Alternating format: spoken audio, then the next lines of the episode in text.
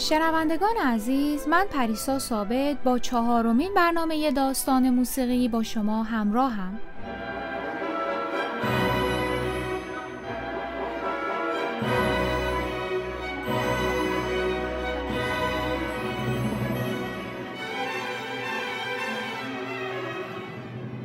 در برنامه گذشته درباره موسیقی دوره رنسانس و تاثیر اصلاحات دینی بر موسیقی کلیسایی این دوره صحبت کردیم. در این برنامه به موسیقی دوره باروک می‌پردازیم.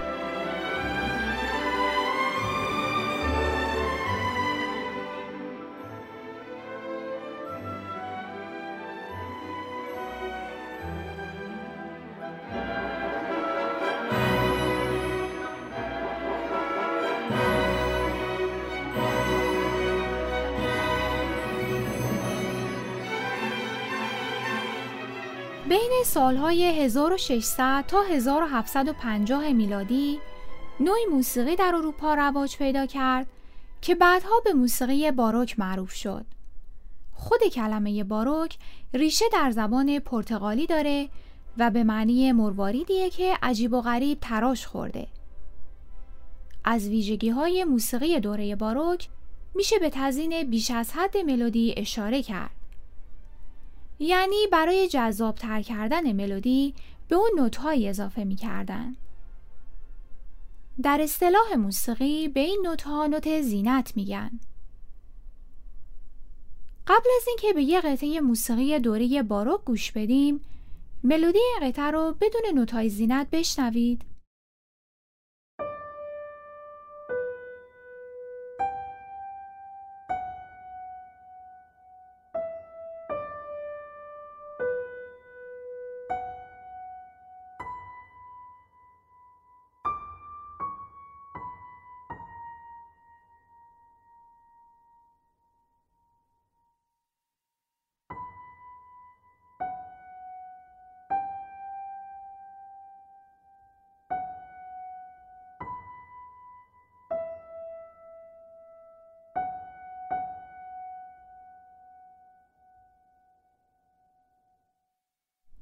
حالا به اصل اثر که نوشته آرکانجلو کورلی آهنگساز ایتالیایی اوایل دوره باروکه گوش میدیم.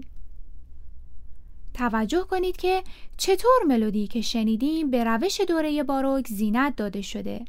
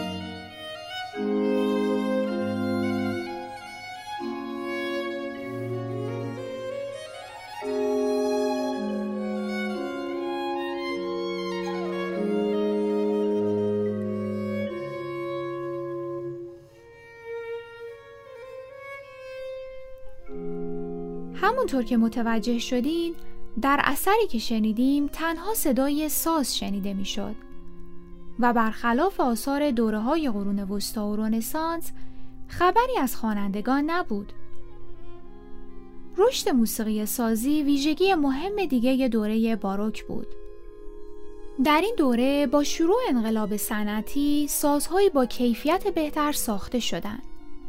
به علاوه نوازندگان زبردستی هم پیدا شدند که باعث شد آهنگسازان به نوشتن موسیقی سازی رغبت بیشتری پیدا کنند.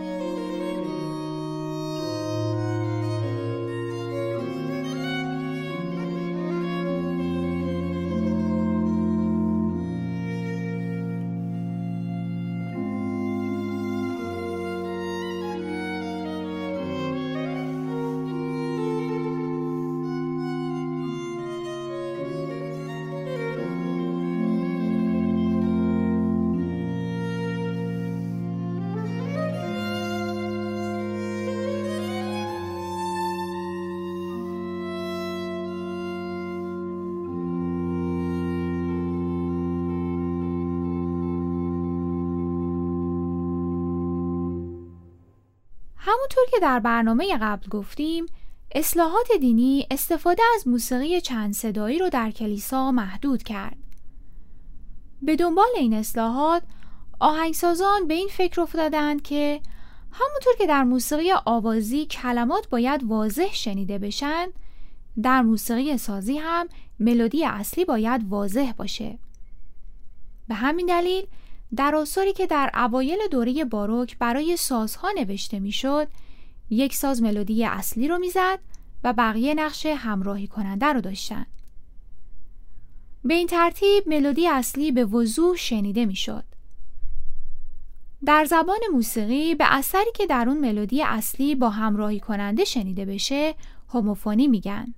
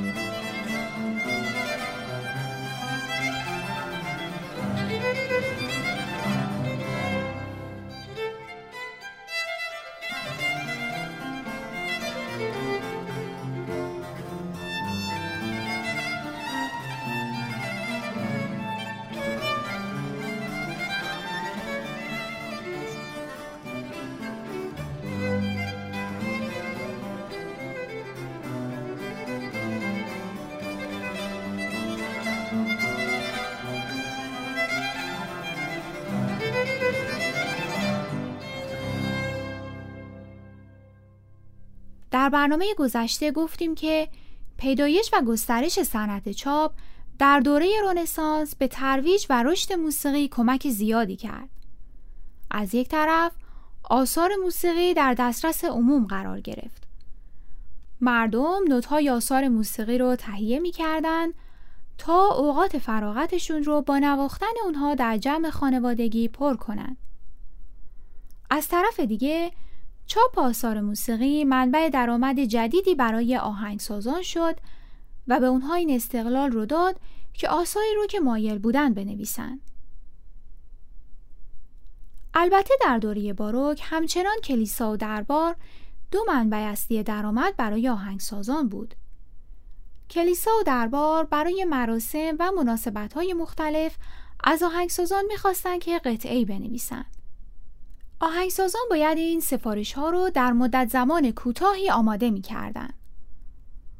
اونا برای اینکه بتونن سفارش های موسیقایی دربار و کلیسا رو به موقع تحویل بدن فرم های موسیقی رو ابداع کردن مثل فرم کانتاتا که فرمی بود برای آواز یا فوک که فرمی بود چند صدایی برای ساز استفاده از این فرم ها با آهنگسازان این امکان رو می‌داد که سفارش های کوچیک و بزرگ موسیقی رو در زمانی کوتاه تحویل بدن. با هم به اثری از باخ که به فرم کانتاتا نوشته شده گوش میدیم. کانتاتا یکی از مهمترین فرمهای موسیقی آوازی در دوره باروک بود که معمولا برای یک یا چند خواننده و ساز نوشته می‌شد.